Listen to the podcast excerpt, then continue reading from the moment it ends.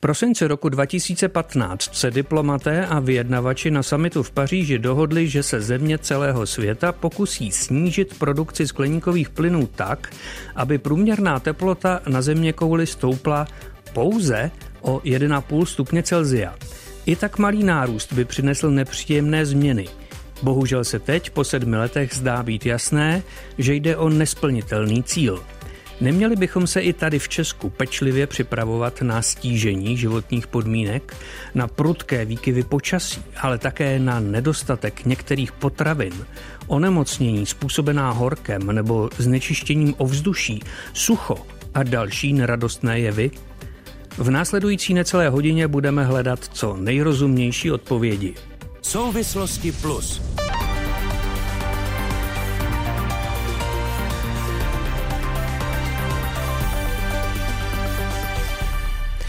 Vítám docentku Ivu Holmerovou. Dobrý den. Dobrý den. Iva Holmerová je lékařka, ředitelka gerontologického centra a Centra pro studium dlouhověkosti a dlouhodobé péče Fakulty humanitních studií Univerzity Karlovy. Do Liberce zdravím doktorku Anu Kšírovou. Dobrý den. Dobrý den. Anna Kšírová je anestezioložka, aktivistka, členka iniciativ Doctors for Future a rodiče za klima Liberec a také liberecká zastupitelka. Ve studiu se mnou je také inženýr Petr Waldman, ředitel státního fondu životního prostředí České republiky. Dobrý den. Dobrý den. A na Šumavu zdravím profesora Jakuba Hrušku. Dobrý den. Dobrý den. Jakub Hruška pracuje v Ústavu výzkumu globální změny Akademie věd a začneme právě u něho. Pane profesore, také si myslíte, že už nemůžeme udržet průměrný růst teploty na světě v hranicích 1,5 stupně Celzia proti předindustriální době? Eh, ano, myslím si, že ta cesta je celkem jasná, že všechny politické proklamace klimatické eh, selhaly a koncentrace skleníkových plynů v atmosféře Země rostou rychleji, než tomu rostly před, než rostly před pařížskou konferencí. Takže já si myslím, že ten svět jako v tomto smyslu jednoznačně politicky zklamal a že hlavně, co my musíme dělat, je opravdu všechny síly napřít zejména do adaptace na změnu klimatu, která teda mimochodem ve střední Evropě nebude tak strašná jako v jiných částech světa. Ale musíme se na to začít připravovat, protože e, i kdyby se někdy v blízkých desetiletích podařilo celosvětové emise CO2 a dalších skleníkových plynů stabilizovat nebo dokonce snižovat, tak ale ten efekt eh, té klimatické změny je nastartovaný a je strašně dlouhodobý, takže než se něco začne vracet zpátky, tak nikdo z nás, co tady mluvíme, se toho nedožije. Pane profesore, eh, vy říkáte, že ve střední Evropě ten dopad klimatických změn možná nebude tak dramatický, tak vážný jako v jiných zemích, ale přesto, co nám klimatické změny přinesou, ať už v krajině, nebo v ovzduší, nebo v místech, kde žijeme a pracujeme? Přinesou nám v první řadě vysychání české krajiny. Jo, protože za posledních 60 let se v České republice už oteplilo průměrně o 2 stupně Celzia. Jo? To jsou jasná tvrdá data a tak to je. A to je už pro tu přírodu docela významná změna, protože vzhledem k tomu, že třeba množství srážek v ročních úhrnech je zhruba pořád stejné a i ty predikce do budoucna jsou, že to množství srážek v ročním úhrnu zase opakují, což je důležité říct, bude pořád podobné, tak je tady mnohem větší výpar, mnohem větší tlak na to, aby se ta voda z krajiny odpařovala. Čili my ztratíme takovou tu výhodu dejme tomu do té doby, bychom mohli říct třeba nějaké vodní bezpečnosti jo, nebo nějakého vodního luxusu, dostatku vody, to z největší pravděpodobností ztratíme. A celá česká krajina je už od dob našich pradědů, od 18. 19. století, vlastně neustále připravována na to, že té vody je v ní nadbytek. Takže máme spoustu meliorací polí. S tím už se začalo za Rakousko a Uherska. To není jenom výdobytek eh, socialismu. Už první republika Rakousko-Uhersko hodně meliorovali právě proto, aby jsme získali víc produktivní půdy, protože ta zamokřenost byla tím problémem. A my se vlastně dneska dostáváme do opačné roviny, kdy my bychom tu krajinu zase měli eh, řečeně, jak vždycky říkám, měli jsme ji zase pro změnu demeliorovat. Jo? A to je úkol olbřímý, který bude bez pochyby trvat velmi dlouho. A stejně jako ty předchozí generace spoustu státních peněz vrazily do těch meliorací, odvodňování, napřimování řek, tak my bychom teď jako měli jít přesně tím opačným gardem a spoustu těch věcí zase dávat zpátky do přírodního stavu, protože jinak tu vodu v té krajině nezadržíme. Musíme změnit naše zemědělství, ale třeba se k tomu ještě dostaneme. A lesnictví, protože ty jsou všechny nastavený na uh, dobu, kdy v krajině bylo dost vody.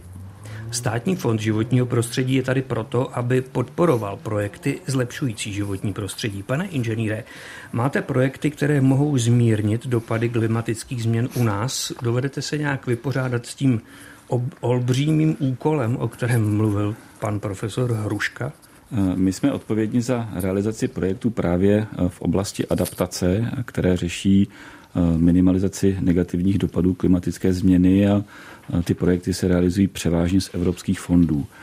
Ta realizace běží tak, jak v zásadě nám dává dispozice Evropská komise, co se týká finančního rámce. Všechny peníze, které vždycky máme na to sedmileté plánovací, programovací období přiděleny, jsme schopni efektivně investovat a že těch peněz bude e, muset být do české krajiny investováno daleko více, je, je, je zjevné. Kromě toho zemědělství, o kterém hovořil pan profesor, a, a lesů.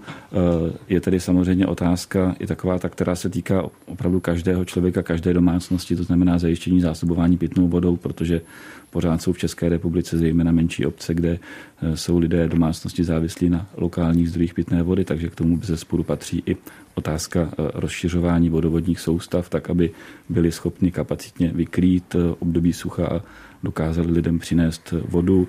V neposlední řadě je to samozřejmě i eh, otázka eh, otázka eh, hospodaření se srážkovou vodou, takzvaná modrozelená infrastruktura, to znamená zadržovat a využívat jakoukoliv vodu, která dopadá na, na území České republiky. Jsme ten deštník, ta střecha, ze které všechno odtéká. Ale přesto bych ještě zmínil tu, tu, druhou, tu, tu druhou stránku a to té mitigace, to znamená, to, je, to jsou opatření, které směřují k tomu, aby produkce uhlíku jako takového dále do atmosféry nevstupovala, respektive aby ideálně vstupovala co nejméně, to znamená, aby se ta produkce snižovala, skutečně bránila tomu dalšímu oteplování, které by mohlo být i na tu středoevropskou naši Českou republiku také daleko katastrofálnější dopady, než, než to má třeba teď, teď není. Takže ta mitigace, uhlíková neutralita, to jsou všechno oblasti, kam také směřují nejen evropské peníze. Než se dostaneme dál, pane inženýre, máte dost prostředků, dost lidí, dost možností k tomu, abyste splnili to, co chcete? Eh, peněz eh, není na adaptační opatření nikdy dost, protože skutečně eh, ten přístup té krajině byl v těch uplynulých desetiletích, jak říkal pan profesor, ne, neúplně optimální. A je to otázka opravdu zcela klíčová ze strany rozpočtů, protože národní prostředky si s tím moc neporadí, ale například, a to je můj názor, u té zemědělské krajiny, tam si myslím, že malinké pošťouchnutí k tomu, aby to nebylo jenom o, o dotacích, ale aby se zkrátka český zemědělec naučil trošku hospodařit i, i s využitím různých remízků, různých opatření, které nejsou finančně nákladná, tak tam si myslím, že to není jenom o penězích. U nás je to o penězích hodně, protože my řešíme revitalizace, řešíme obnovu mokřadů, to jsou všechno v podstatě rozsáhlé i investiční projekty, ale třeba u toho zemědělství a u toho lesnictví si myslím, že ta opatření mohou být rychlejší a nejsou natolik náročná na peníze. Začali jsme, začali jsme Pardon, Ukrajiny. Můžu k tomu podotknout ještě jednu věc. Stručně, pane profesore, ano, můžete. Souhlasím s tím, co pan inženýr Waldman říká, ale si umí důležitou jednu věc. Všechny ty věci, které se v tuto chvíli dělají, jsou dobrovolné. To znamená, že si někdo požádá a dostane. Ty věci nejsou povinné. To znamená, že si prostě ten rozsah těch adaptačních opatření je ve skutečnosti strašně malý jako v řádu celé republiky. Jo? Čili já si myslím, že bychom měli postoupit o krok dál a že by se spousta revitalizačních opatření měla zdát povinnými pro správce a majitele území. My jsme začali problémy krajiny a zemědělství, ale jak dopadají klimatické změny na lidi, kteří v té krajině žijí? Paní doktorko Kšírová, máte jako lékařka pocit, že už to na lidi dopadá? A pokud ano, tak na koho především a jakým způsobem? Jo, tak eh, já mám pocit, ale mnohem důležitější než moje pocity jsou eh, data, která máme taky a ta říkají, že i u nás eh, ve střední Evropě se klimatická krize projevuje. Zejména je to prostřednictvím stále častějších vln veder. Tento rok vyšel výzkum Aleše Urbana a jeho týmu, který vlastně sledoval četnost vln veder v Praze a umrtnost na ně. A ta umrtnost v posledních dvou desetiletích stoupá, ta četnost také. Což je teda trend, který se právě v téhle době zhoršil. Do té doby se to, se to zlepšovalo, ta situace. Když jste se ptal, koho se to týká především, tak jsou to v první řadě takzvané rizikové skupiny, tedy malé děti, lidé nad 65 let, lidé s chronickým onemocněním, třeba u diabetiků se pozoruje vlastně, nebo na ně, na ně mají ty mlny horka nepříznivý dopad a týká se to také třeba těhotných žen anebo lidí s depresí, kteří mají také zvýšenou umrtnost. A v těch horkých dnech se také projevuje větší agresivita, což se vlastně na celém světě projevuje v těchto dnech zvýšením kriminality, vlastně násilných trestných činů. Ale kdy, když odbočím vlastně od těch vln veder, eh, tak eh, poznávají to také třeba alergici, protože se vlastně prodlužuje eh, pilová sezóna, tím, že se prodlužuje vegetační období, objevují se u nás také nemoci, které tady dřív nebývaly, například západonelská horečka. A samozřejmě, že lze očekávat, že se všechny tyhle trendy budou do budoucna jenom zhoršovat. Možná je to naivní otázka, ale Přesto se zeptám, když eh, máte pacienta jako lékařka, u kterého víte, že jeho zdraví se zhoršuje kvůli klimatickým změnám, stejně mu asi do diagnozy píšete zhoršená alergie nebo já nevím, dušnost nebo něco takového. Nenapíšete tam, že ten člověk trpí kvůli klimatické změně, nebo ano? Je to tak, u nás, eh, já nevím o tom, že by tahle diagnoza byla třeba součást eh, systému mezinárodní klasifikace nemocí, Uh, ale tak a ono je vždycky obtížné prostě říct, že tyhle obtíže se, nebo že, že tyhle konkrétní obtíže jsou způsobené jenom klimatickou krizí. Ono je to vlastně i tak, že uh, to, co působí klimatickou krizi, tedy spalování fosilních paliv, což je jako jedna z těch hlavních příčin, tak zhoršuje to zdraví jinými způsoby. Právě tím, že se z těch fosilních, nebo se při tom spalování fosilních paliv uvolňuje do vzduchu řada toxických částic, které také uh, jsou příčinou třeba toho, že mají lidé aterosklerózu, že mají vyšší riziko infarktu uh, srdečního, anebo třeba mozkové mrtvice, anebo třeba také demence. A takže ono je to takové, že se to uh, všechno spolu potencuje, ale samozřejmě my tady zatím nejsme zvyklí s pacienty mluvit o tom, že třeba za těmi eh, jejich příčinami je právě to špatné životní prostředí nebo ta klimatická krize. Zatím to vypadá, že prognóza a diagnóza nejsou příliš nakloněny eh, naší budoucnosti, ale pokračujme. Paní docentko, vy se specializujete na gerontologii. Jak se s klimatickými změnami a jejich dopady vyrovnávají seniori v České republice? A co jim v blízké budoucnosti nejvíc hrozí v tomto směru?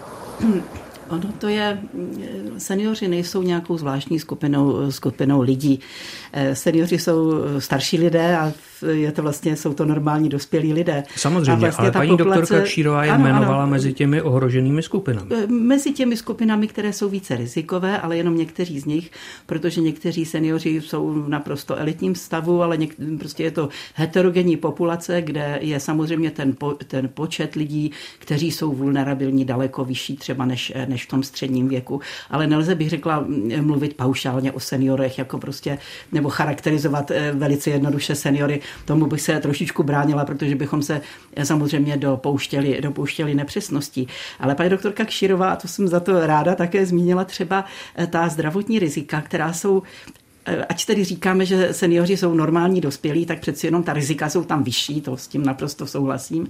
A eh, ta rizika se prohlubují právě díky špatnému životnímu prostředí. Ona zmínila problematiku demence a to skutečně je, bych řekla, až překvapivé i pro mnohé z nás, že opravdu tam, kde lidé žijí v horším, život, eh, v horším prostředí, kde je horší ovzduší, tak tam je vyšší riziko, vyšší riziko demence.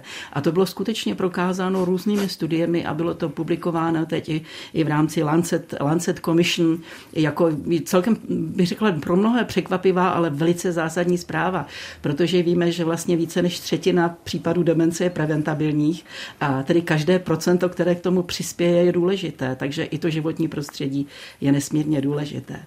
Profesor Ruška je původní profesí geochemik, jestli se nepletu. Pane profesore, a. myslíte si, že by se dalo v České republice nějak zásadně zlepšit znečištění ovzduší, protože to tady padlo teď v předcházejících odpovědích hned dvakrát jako faktor, který zasahuje do našeho zdraví a to i třeba v oblastech, které si zatím neuvědomujeme, jak říkala paní docentka, třeba ta demence. Eh, jako, eh, já bych v první řadě chtěl říct, že eh, nechci to relativizovat, jo, ale třeba ve srovnání s 80. lety je naše ovzduší nesrovnatelně jako o mnoho řádů čistší, než bylo. Jo, dokud v 80. letech tady fungovaly uhelné elektrárny neocířené, spousta chemických provozů bez nějakého patřičného filtračního zařízení na konci, rozsáhlá doprava bez katalyzátorů. Jsme na tom dneska o mnoho řádů lépe, než jsme byli třeba v 80. letech. Na druhou stranu Eh, to spalování samozřejmě vždycky generuje třeba eh, malé částice, takzvané ty PM2,5, které jsou velmi škodlivé pro dýchací systém a nejsem lékař, ale pravděpodobně i pro jiné systémy. Eh, tady narážíme na jednu věc. Česká republika je průmyslová země. My jsme prostě země, kde naprosto, naprosté gro našeho HDP tvoří prostě často prvovýroba. Automobily, že jo, typický český výrobek. A že my vlastně se tomu nemůžeme asi až tak úplně vyhnout, že bychom se stali zemí úplně čistou, protože tím pádem bychom ztratili ten náš eh, ekonomický background. Na druhou stranu souhlasím, že se musíme maximálně snažit, aby všechny ty technologie byly co nejlépe čištěné a co nejméně škodlivé eh, ovzduší, protože to pak samozřejmě lidé dýchají. Eh, pořád na tom dobře není Ostravsko, že jo, které těsně sousedí s Polskem, které je taky průmyslová aglomerace na tom jihu Polska velká města jsou z principu jako vždycky horší než venkovské oblasti. Takže samozřejmě máme co zlepšovat. Ale říkám, ta situace je dnes jako o mnoho řádů lepší, lepší než byla v 80. letech. Pane inženýre, může státní fond životního prostředí udělat něco pro to, aby se z České republiky, která, jak jsme slyšeli, je průmyslová země, stala země s čistým ovzduším? Nejen může, my už i děláme a snažíme se dělat opravdu maximum. Jeden z těch našich klíčových finančních nástrojů je eh, takzvaný modernizační fond, eh, jehož tím hlavním cílem je eh, přispět k dekarbonizaci jak, jak průmyslu, tak energetiky obecně.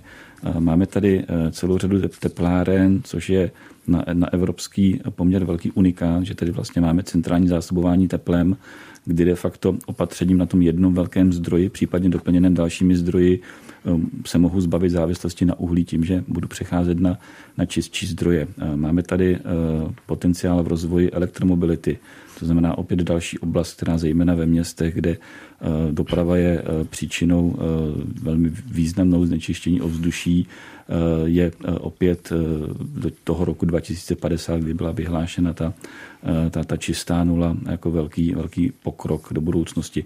A máme tady celou řadu těch dalších mitigačních opatření, eh, které realizují jednotlivé domácnosti, eh, ať už to je instalace fotovoltaických panelů, anebo zateplení svých rodinných domů nebo bytových domů. Jenom v programu Nová zelená úspora máme v letošním roce už téměř 70 tisíc žádostí, takže 70 tisíc domácností eh, zatepluje své domy, eh, instaluje fotovoltaické panely, to znamená přispívá k té dekarbonizaci eh, snižováním potřeby té elektrické energie, která se vyrábí z těch neúplně čistých zdrojů. Ale je to samozřejmě běh na dlouhou trať, nikdo nemůže v tuhle chvíli lusknutím prstu přinést zázračná řešení.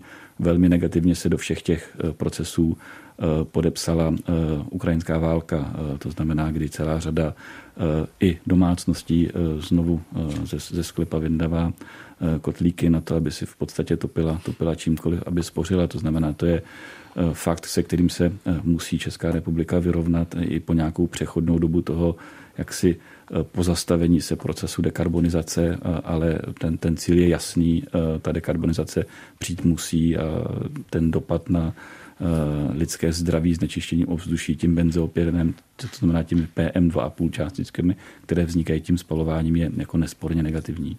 To mě vrací zpátky k tomu, co před chvílí na vaši adresu nebo na adresu fondu a jeho činnosti připomínal profesor Hruška, totiž, že vy fungujete vlastně na dobrovolné bázi. Já jsem to pochopil tak, že aby vy jste někomu dali peníze, tak musí napřed on přijít a říct, já chci v rámci zelené úsporám zateplit dům, tady mám projekt, může mi fond přispět. Pan profesor říká, že aby to bylo opravdu účinné, mělo by to být povinné, čili Dovedete si vy představit, že byste třeba v této situaci zakázal domácnostem, aby se vraceli k těm kotlíkům, jak vy jste říkal, a zase znečišťovali ovzduší, protože energie jsou prostě drahé? No tak tady už legislativci v roce 2012 udělali ten jako poměrně revoluční krok, že zakázali provoz kotlů té nejhorší kategorie první a druhé emisní třídy od letošního září. Ale tím, že přišla ukrajinská krize a energetika tím související, tak eh, vláda potom poslanecká sněmovna a senát rozhodli, že tento zákaz bude eh, o dva roky prodloužen. Eh, ono to je v podstatě i racionální rozhodnutí s ohledem na kapacity všech v procesu participujících firm, montážníků, dodavatelů, protože skutečně ten, ta absorpce, ta potřeba eh, peněz, eh, ty tady jsou, ale je tady potřeba vybudovat i celou infrastrukturu dodavatelů. Pan profesor Hruška narážel podle mého názoru eh, spíš na opatření v krajině, kde zejména podniky ano, povodí, tak. lesy České republiky to mají v skutku jako tak trošku dobrovolnou věc, kdy záleží, jestli se toho někdo chopí a půjde, půjde tím příkladem. Takže bohužel se musíme dost často spoléhat na nevládní organizace, na obce, na města, aby to opatření realizovala a v tom bych určitě mu dal za pravdu, protože aby se to posunulo eh, někam s úplně jinou akcelerací, tak by to chtělo eh, ze strany eh, vlády dát ten jasný směr a závazek. Posloucháte souvislosti plus věnované dopadům klimatických změn nejen na světě, ale především u nás. Diskutujeme s docentkou Ivou Holmerovou, doktorkou Anou Kšírovou, ředitelem státního fondu životního prostředí Petrem Waldmanem a odborníkem na výzkum globální změny Jakubem Hruškou. Souvislosti plus. Lancet Countdown je mezinárodní výzkumný projekt sledující reakce světa na současnou změnu klimatu a z ní vyplývající dopady na naše zdraví. Smyslem této platformy je poskytovat vládám kvalitní a podložené informace pro tvorbu politik a monitorovat jejich činnost a pokrok v oblasti zdraví a změny klimatu. Připomínám to proto, že tato organizace ve zprávě pro Evropu pro rok 2022 konstatuje, že kvůli přetrvávajícímu spalování fosilních paliv trpíme extrémními povětrnostními jevy, zvýšeným rizikem přenosu infekčních nemocí a dalšími nemocemi a vyšší úmrtností kvůli znečištěnému ovzduší. Paní doktorko Kšírová, my jsme o tom všem už trochu mluvili, ale přesto se ptám, platí tohle všechno i pro nás, třeba zvýšené riziko přenosu infekčních nemocí kvůli dopadům klimatické změny? Tak já už jsem to zmiňovala, že vlastně se tady eh, v České republice objevila eh, v posledních letech západoněmecká horečka, což je infekční onemocnění, které se tady vlastně nepřenášelo a k tomu nakažení došlo eh, na Jižní Moravě.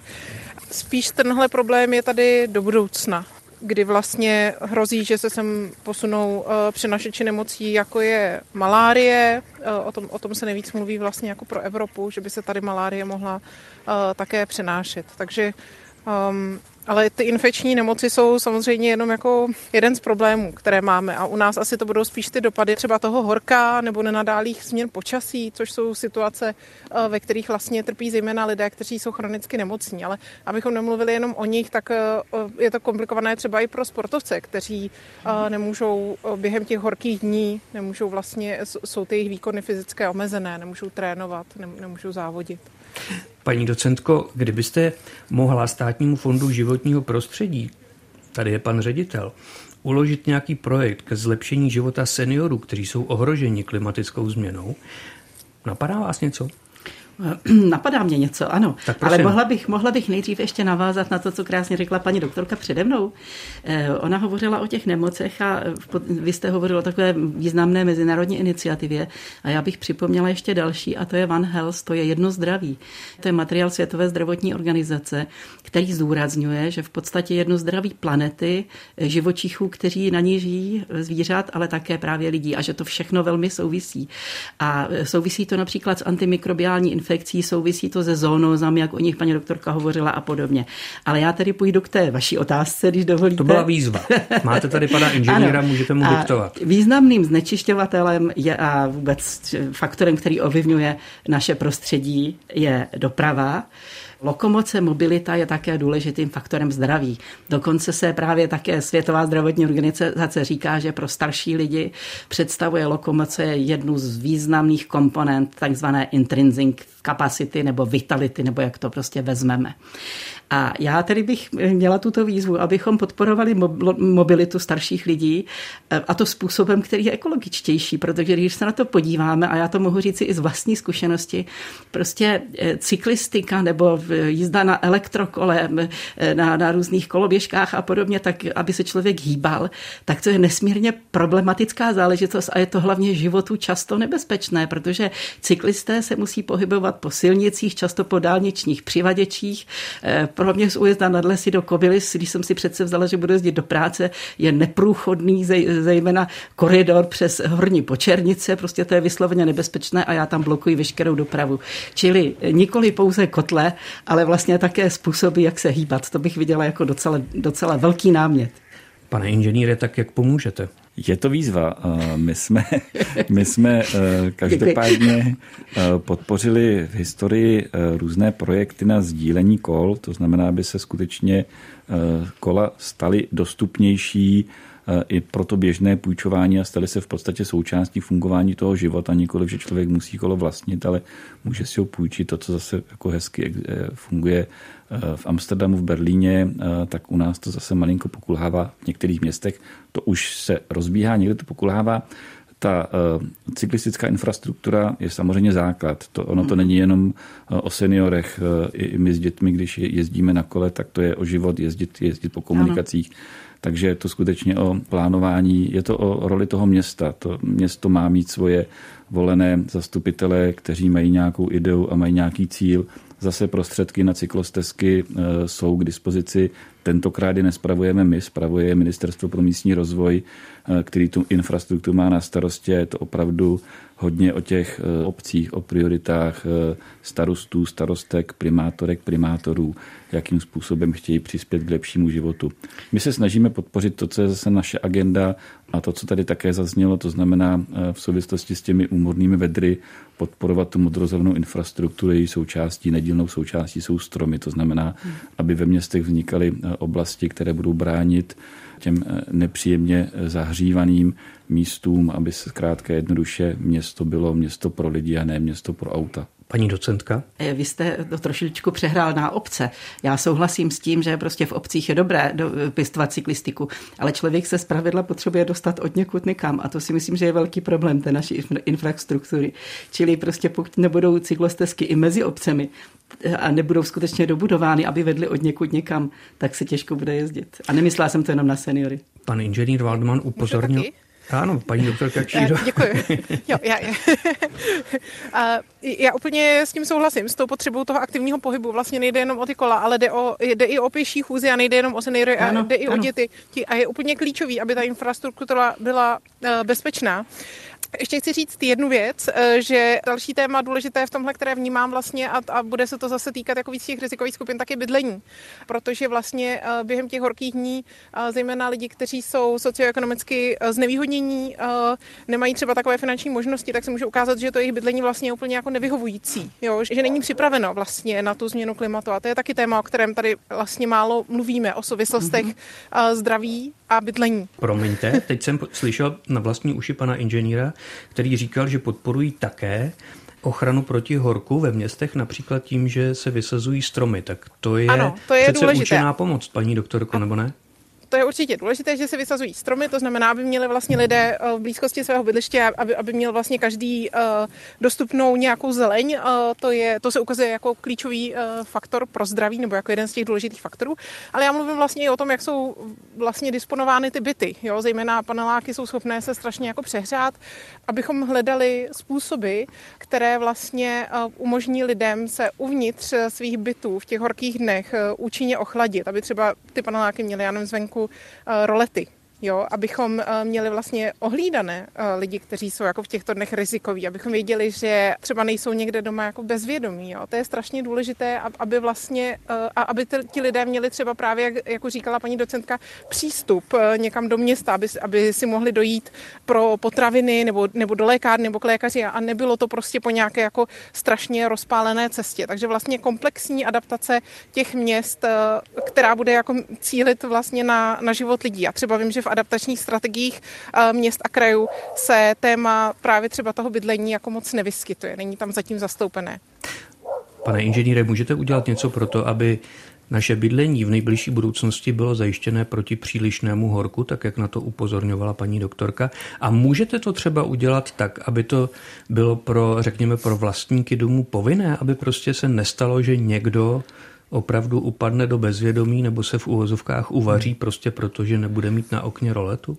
Ona ta regulace eh, se dělá a asi je to správné, že se dělá hlavně pro novostavby. To znamená, stát eh, svojí legislativou vlastně dává nějaké normativy pro to, jak se má nově stavět a měl by těchto normativách všechno zohlednit. My, to máte určitě pravdu, ale ne každý přece bydlí v novostavbě. No a my můžeme dělat to, a také to děláme, že eh, kromě energetických úspor a fotovoltaiky je součástí těch projektů zateplení možnost realizovat i zastínění. To znamená opravdu, aby ten dům myslel nejen na ty uh, rizika, co se týká zimy a uh, byl dobře zateplený, ale aby myslel i na ty rizika, co se týká těch veder a byl proto vlastně připraven, protože eh, začíná se nám to trošku převažovat, zatímco eh, domy bylo, bylo potřeba řešit právě s ohledem na, na úspory kvůli teplu v zimě, tak teď je potřeba a daleko víc investici vyžádá řešit domy právě, aby dokázali bojovat s tím přeřátím. Já sám bydlím v bytovém domě, kde kdy, když jako je, je odpoledne, tak je tam jako k nebytí. To znamená, jenom říkám, že v tuto chvíli už je standardní podpora i na to zastínění jak pro rodinné, tak pro bytové domy. Pane profesore, posuňme trochu eh, téma o kousek dál. Eh, jedním z problémů, o kterém se často mluví, je automobilová doprava a v České republice jezdí aut hodně, ve městech zejména. Myslíte si, že to dokážeme rychle a účinně zlepšit? Já myslím, že ne, protože jsme pohodlní a jezdění automobilem se stalo jako jednoznačným standardem u nás. Jo. Nemáme prostě cyklostezky. Jsme pořád, jsme pořád na té zestupné trajektorii k tomu konzumu. Ne, že by na tom západní Evropě byli líp samozřejmě, ale eh, to, že vlastně dneska eh, v Praze téměř každý příslušník domácnosti má vlastní auto, je eh, jako skutečně napováženou. A Kudy z toho ven je samozřejmě složitá otázka, protože automobilismus je považován za jeden z klíčových projevů e, jako svobody, že, jo? že člověk může prostě mít aut, kolik chce a jezdit s nima kam chce. A já tohle to vidím jako velký, velký problém do budoucna. Já vím, že třeba mladí se snaží třeba používat car sharing jako docela dost, jenže v tu chvíli, kdy třeba mají rodinu, tak na to rezignují a stejně si ty auta pořídí, jo, protože ten car sharing není v tom případě dost, dost jako dostačující. Ehm, současně bych chtěl zmínit ještě jednu věc, a sice, že elektromobil v tomto smyslu vůbec není spása, protože když to vezmeme na energetickou náročnost té dopravy, tak třeba průměrný elektromobil váží přes dvě tuny. Jo. Zatímco auto se spalovacím motorem, dejme tomu generace, generace minus 3, vážilo tisíc kilogramů. Jo. A vy potřebujete na to, abyste to auto rozhýbal, strašně víc energie než předtím. Dvojnásob energie, než jste potřeboval na, rozdí, na rozhýbání toho předchozího auta. Tu fyziku prostě nepřelstíme, jo, tím, že to auto bude elektro. Jo, naopak do jistý míry je to energeticky náročnější, eh, než byly nějaká menší auta se spalovacím motorem, čímž jako já eh, ne, neříkám, že elektromobilita je nesmysl. Elektromobilita bez pochyby je do budoucna cesta, ale tak, jak se to zatím vyvíjí, je, že elektromobily jsou vlastně eh, v zásadě ohromné energeticky náročné obludy. A v těch městech mimo jiné zabírají obrovské množství místa. Jo? Což teda platí i pro ty auta se spalovacím motorem, protože auta se pouze neustále zvětšují zatím. Jo? A je zajímavý, že auta se spalovacím motorem, přestože jsou tady obrovské e, snahy o emisní, o, o redukci emisí oxidu uhličitého skleníkových plynů z těch aut, tak ve skutečnosti se za posledních asi 6 let emise e, z aut ve skutečnosti zvyšují skleníkových plynů. A je to proto, že vlastně naše pohodlná civilizace a bohatá civilizace žádá neustále větší a luxusnější vozy. Jistě jste si toho všimli, že každý nový model stejného auta, vždycky automobilky uvádějí, o kolik je větší oproti tomu minulému. Jo?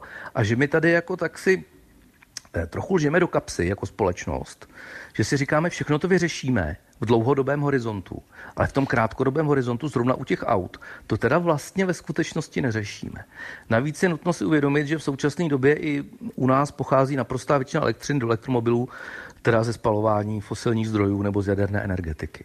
Protože Česká republika je v, ob, v produkci elektrin, elektřin z obnovitelných zdrojů teda na chvostu, na naprostém světovém chvostu. Nechci s vámi polemizovat, pane profesore, ale nemyslím si, že úplně všichni si myslí, že všechno včas vyřešíme. Také kvůli tomu děláme tento pořad. Ale obrátím se na paní doktorku Kšírovou, možná s trochu zvláštní otázkou. Já vím, že jste lékařka, ale je to tak, jak říká pan eh, profesor Hruška, že podle jeho názoru je společnost stále konzumnější a konzumnější. Všichni chtějí jezdit auty, i když jsou třeba mladí lidé, tak eh, ve studentských dobách se věnují nějakému car sharingu nebo něčemu takovému, ale pak, když přijde rodina, tak stejně si to auto pořídí nebo po něm prostě sáhnou, aby se mohli vozit. Eh, jaká je cesta z toho konzumního kruhu? Je to tak, že ten počet aut u nás, u nás narůstá a uh, ta cesta uh, z toho kruhu, nevím, jestli je to prostě proto, že jsou lidi pohodlnější, nebo to, to jako mi přijde, že vlastně není důležitý. Důležitý je, že prostě ono jako je to uh, velmi často vlastně jediná volba, nebo je to ta nejpohodlnější volba, nebo ta nejpodporovanější volba, jak se někam jako dopravit. Jo? No. A přitom to není efektivní způsob. Prostě my převážíme svoje několik desítek kilogramů vážící tělesné schránky v několika prostě tunových, eh, velkých eh, a, a energeticky ohromně náročných jako zařízeních. Jo. To vůbec nedává smysl. My si myslíme, že jsme racionální, ale teda tohle není racionální vůbec. Navíc to zabírá strašného prostoru. Třeba na ulici, kdyby si někdo jako vyndal skříň, klavír nebo stůl a řekl jako tady to teď budu mít, tak byste se na něj koukali jako, že se zbláznil. Ale když si tam někdo nechá auto, tak to je úplně normální. Že jo? Vnímá se to jako normální, ale normální to není. Takže kudy z toho ven? My potřebujeme, aby města a samozřejmě i kraje a celý stát, aby vlastně začaly brát uh, mikromobilitu nebo aktivní dopravu, aby ji začaly brát vážně jako vlastně lepší alternativu eh, k té autodopravě, jo, nebo v řadě ohledů efektivnější a zdravější. My potřebujeme, aby tady právě byla ta, ty, byly ty bezpečné prostory, já ani nechci říkat cyklostezky, protože oni to klidně můžou být ulice, kde prostě auta ano, budou zpomalený na 20 km v hodině, a, a potom tam ty pěší a lidi na kolech můžou chodit úplně normálně, jako se pohybovat mezi nimi. Jo. A ty řešení nemusí být nákladný. Vezměte si, jak během covidu Třeba Paříž se ohromně rychle proměnila na město přátelské kolum, kdy vlastně zavřeli spoustu míst pro auta, spoustu pruhů, spoustu parkovacích míst a e, zpřístupnili je pro lidi na kolech. Takže ti samí lidé prostě najednou mohli a chtěli jezdit jinak a všichni zjistili, že to je, e, že to je příjemnější. Třeba si řeknete, no dneska spousta lidí nakupuje v e-shopech, ale už, už existují nákladní kargokola elektrická, která jsou zase efektivnější než ty těžké dodávky na tenhle provoz, ale ne, nemáme tady tu infrastrukturu. Chybí nám tady vlastně eh, to, aby to bylo bezpečné. Potřebujeme, aby to bylo bezpečné, aby to bylo časově výhodné. Já sama na kole hodně jezdím, eh, jezdím taky do práce, kterou mám 10 kilometrů do velkého kopce a eh, prostě jde to, ale z mé strany to jako o velkém odhodlání prostě, jo, o tom, o ochotě podstoupit to nebezpečí. A to nemá každý, takže my potřebujeme vlastně zjednodušit tuhle volbu, zjednodušit to, aby se lidi rozhodli pro aktivní pohyb a naopak udělat obtížnější ten pohyb tím autem. Prostě to tak je. Vy nás nevidíte, paní doktorko Kšírová, protože sedíte v Liberci, ale paní docentka Holmerová tady celou dobu přikyvovala. Eh, vůbec mám pocit, že hosté tohoto pořadu si celkem rozumějí. Snad se nikdo neurazí, když řeknu, že jste všichni intelektuálové, jste elita této společnosti. Jak to udělat, paní docentko? Teď se ptám bez ohledu na to, že jste gerontoložka. Jak to udělat, aby tyto myšlenky začaly připadat poutavé i širším vrstvám naší společnosti? No, první řadě taky díky vám, že jste vlastně eh, tuhle tu společnost sezvali a že o tom vůbec mluvíme. Protože ono, víte, ono to slovo bylo přece jenom asi první možná, jak, jak si kdo myslí, jak kdo nahlíží, ale to slovo je nesmírně důležité. Jakmile se o těch problémech začne dostatečně mluvit, jak, jakmile se to dostane do diskurzu té společnosti, jakmile se to stane sexy, prostě ta alternativa, která je i ekologická, rozumná, šetrná, tak prostě se tomu bude jaksi více lidí věnovat a bude to více lidí akceptovat. Takže já myslím, že je důležité to prostě začít řešit, mluvit o tom a opravdu to považovat za něco, co je důležité pro nás všechny, protože se jedná nakonec o naši budoucnost. Mluvit budeme dál, ale já připomenu, že v souvislostech plus diskutujeme o dopadech klimatických změn na náš život. Ve studiu je Petr Waldman ze Státního fondu životního prostředí a gerontoložka docentka Iva Holmerová. Mluvíme také s Anou Kšírovou a Jakubem Hruškou. Posloucháte Souvislosti Plus, diskuzi, která vnáší do problémů jasno. Poslechněte si je také na webu plus.rozhlas.cz, v aplikaci Můj rozhlas a v dalších podcastových aplikacích.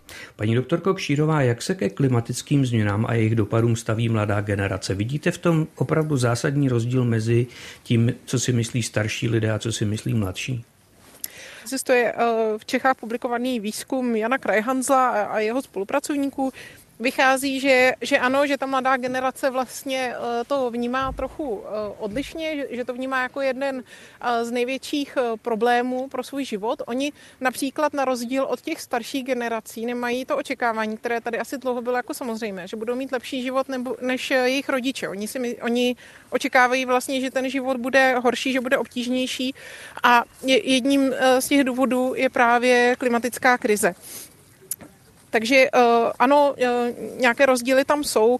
My vlastně vidíme i dneska, že eh, hodně té práce vlastně jako v rámci aktivismu, v rámci nějaké aktivizace jako společnosti a politiků k řešení tohoto problému, tak, takže právě odvádí ta mladá generace, která je v tom velmi přímá, a velmi aktivní. Aktiviz, Ale... Aktivismus a mladí lidé. Pane profesore Hruško, v této souvislosti se vás chci zeptat. Jak se díváte na mladé lidi, kteří jsou přesvědčení, že se s klimatem dělá málo, nebo že se dokonce nedělá nic, a jdou do galerie a tam se pokusí zničit nějaké cené dílo, aby na tuto nečinnost upozornili? Tak eh, to je velmi zvláštní případ. Eh, já teda musím říct, ale že... Ale čteme o nich teď docela často. Jo, já vím, ale já chci říct, že oni se jako, že oni ty díla neníčej, že jo, že oni obvykle... Já jsem říkal, eh, jako si vy, se zničit. Vyberou, ne, oni si, oni si podle mě cíleně vyberou dílo, o kterém vědí, že je dobře chráněno, jo, takže oni žádné z těch děl, které zatím polili kečupem a já nevím čím vším a pak se tam přilepili, ve skutečnosti nepoškodili, jo? že na to jdou zatím docela jako... Eh, helejte, mně to přijde jako velmi zajímavá forma protestu, mimo jiné, protože já jsem velký ctitel a milovník výtvarného umění. A eh, člověk by si nejdřív řekl, fuj, teda, co to, co to ty blázni, proč to jako dělají, ale chtěli upoutat pozornost, tak na to jdou vlastně hrozně dobře, jo? protože ono je nelze potom obvinit z toho, že, že ta díla zničili, ale současně eh, ten ta bizarnost té věci je tak veliká, že to, že to jako na, na problém upozorňuje. Samozřejmě otázka zní, jestli to není už takový ten přepálený typ reklamy, kdy vy si dobře zapamatujete, jak vypadá ta reklama, ale už ne na co ta reklama je. Jo? Takže e, pevně doufám, že si, že, že si teda, že, že se to skutečně vyplyne, že, že, ta, že ten protest se týká jako stavu naší planety. Jo? Přijde mi, že to v tom trochu zaniká. Ale Eh, eh, mně to vlastně přijde docela zajímavý. Jestli jsem vás dobře pochopil, tak vy s těmi lidmi sympatizujete, nebo je alespoň chápete, ale sám byste takhle do galerie nešel a byť třeba no, fingování se ne, nepokoušel. Ale narazil jste někdy na výraz environmentální žal, pane profesore? Ano, na ten jsem narazil a Eh, na ten, ten je už poměrně starého data, ten už se prostě, to se používá 20-30 let, tady ten, tady ten termín. Ale teď a se rozšířil, řekl bych. Už, už paní docentka Librová ho používala v 90. letech. A, tak děkuji a za já vlastně musím, musím říct, že jako i já cítím environmentální žal veliký, jako vlastně, že jsem často pod tím dojmem docela, jako vlastně jsem, jsem si řekl, když jsem si to zanalizoval, že já vlastně často jednám pod dojmem environmentálního žalu a jestli já jsem se náhodou nestal i přírodovědcem pod dojmem environmentálního žalu, přestože je mi skoro 60. Protože to, že se s tou planetou něco děje, že děláme ty věci špatně, to bylo nakonec známo už jako dávno, dávno před eh, dnešní, jak tomu říkáme, klimatickou krizí, protože eh, to ničení planety a spotřebovávání jejich zdrojů tady vlastně jako je od, od 19. století století, nebo spíš ještě dřív, jo? čili environmentální žál je podle mě starý stejně jako rozvíjející se průmyslové lidstvo. Akorát je to otázka té definice, jak tomu začnete říkat. Paní doktorko Kšírová, máte kolem sebe lidi, kteří trpí environmentálním žalem a jaké to má příznaky, pokud ano? Rozhodně, rozhodně mám, jak v těch kruzích jako aktivistických, tak, tak v těch kruzích politických a vlastně i mezi rodiči a příznaky to má různé, to může být uh, nějaký pocit deprese, zmaru, uh, bezmoci, asi to každý prožívá trochu jinak vlastně na to upozorňuje i ta zpráva Lancet Countdown, o kterém jste mluvil, že vlastně to, eh, ta destrukce toho životního prostředí, to ničení, takže vede ke zvýšenému riziku psychických onemocnění. A nejenom tedy, eh, co se týče toho žalu, ale, ale vlastně i co se týče nějakých posttraumatických stresových poruch a podobně, protože to, ono to sebou přináší třeba i nutnost velkých společenských změn, jako migrace a tak. A to sebou prostě už nese jako velké riziko uh, duševních chorob. Lancet taky analyzuje, vlastně jeden z těch jeho ukazatelů je uh, analýza pozitivních, počtu pozitivních zpráv na Twitteru, uh, kdy oni vlastně sledují, že během uh, těch vln horka anebo během uh, velkých dešťů, které vedou k povodním, takže vlastně významně klesá uh, množství pozitivně laděných tweetů. Že teda ty dopady jako tady opravdu jsou. Paní docentko, využiju toho, že jste gerontoložka. Projevuje se podle vás něco podobného, jako je ten environmentální žál, který, o kterém mluví příslušníci mladší střední generace, také u starších lidí? Nějaké obavy z kolapsu životního prostředí?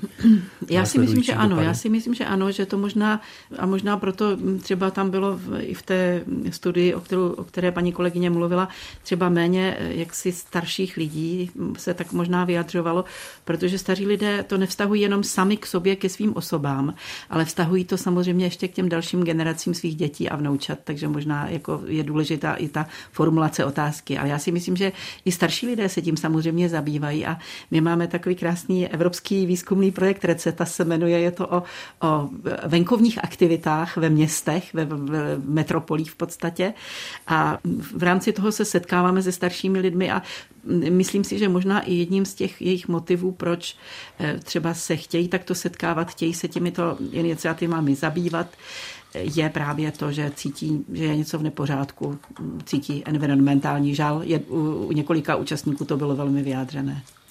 Pane inženýre, kdyby vám někdo na fond přinesl žádost o grant na projekt bojující s tím environmentálním žalem, pomáhající s tou úzkostí, z toho, co se děje s životním prostředím. Podpořili byste to? Nebo jste už něco podobného podpořili? No my v zásadě eh, podporujeme krom investičních projektů i ty neinvestiční v rámci environmentálního vzdělávání a to není zaměřené jen na děti, to je samozřejmě zaměřené i na dospělou populaci a je to zcela jako eh, le- legitimní podpora vzdělávání lidí v té nikoliv jednoduché oblasti ekovýchovy, i s těmi výzvami, co nás čeká, co nás čeká do budoucna. Já mám to štěstí, že jsem díky tomu, kde pracuji, tak jsem obklopen pozitivními lidmi, co se týká zlepšování životního prostředí a díky setkání s projekty, které financujeme, eh, mám to samé, takže v zásadě eh, my to vnímáme eh, spíše do pozitivna. Snažíme se propagovat ty, ty dobré věci. Měli jsme dobře dobře nastavenou podporu eh, komunitní výsadby stromů, to znamená, kdy se sázely stromy, dali jsme obcím, eh, fyzickým osobám, nevládním eh, organizacím i podnikatelským subjektům peníze na sezenice s tou podmínkou, že to bude komunitní výsadba, to znamená, že nastoupí, nastoupí lidi z obce, vezmou lopaty a budou sázet stromy a v rámci toho v podstatě jako eh, se určitě i ten environmentální žal, o kterém se tady hovoří, eh, dá tišit. Já jsem životní optimista a přes ty všechny překážky, které nás čekají, eh, tak si myslím, že je to na dobré cestě, protože konec konců i v těchto dnech probíhá v Egyptě ta velká klimatická konference, která samozřejmě bude vyhodnocovat to, co se povedlo, to, co se nepovedlo a bude si potvrzovat ty další cíle a ono to opravdu nemůže být jen o té adaptaci, musí to být i o té mitigaci, to znamená, musíme se dál snažit, to, že to není jednoduché, je jasné, ale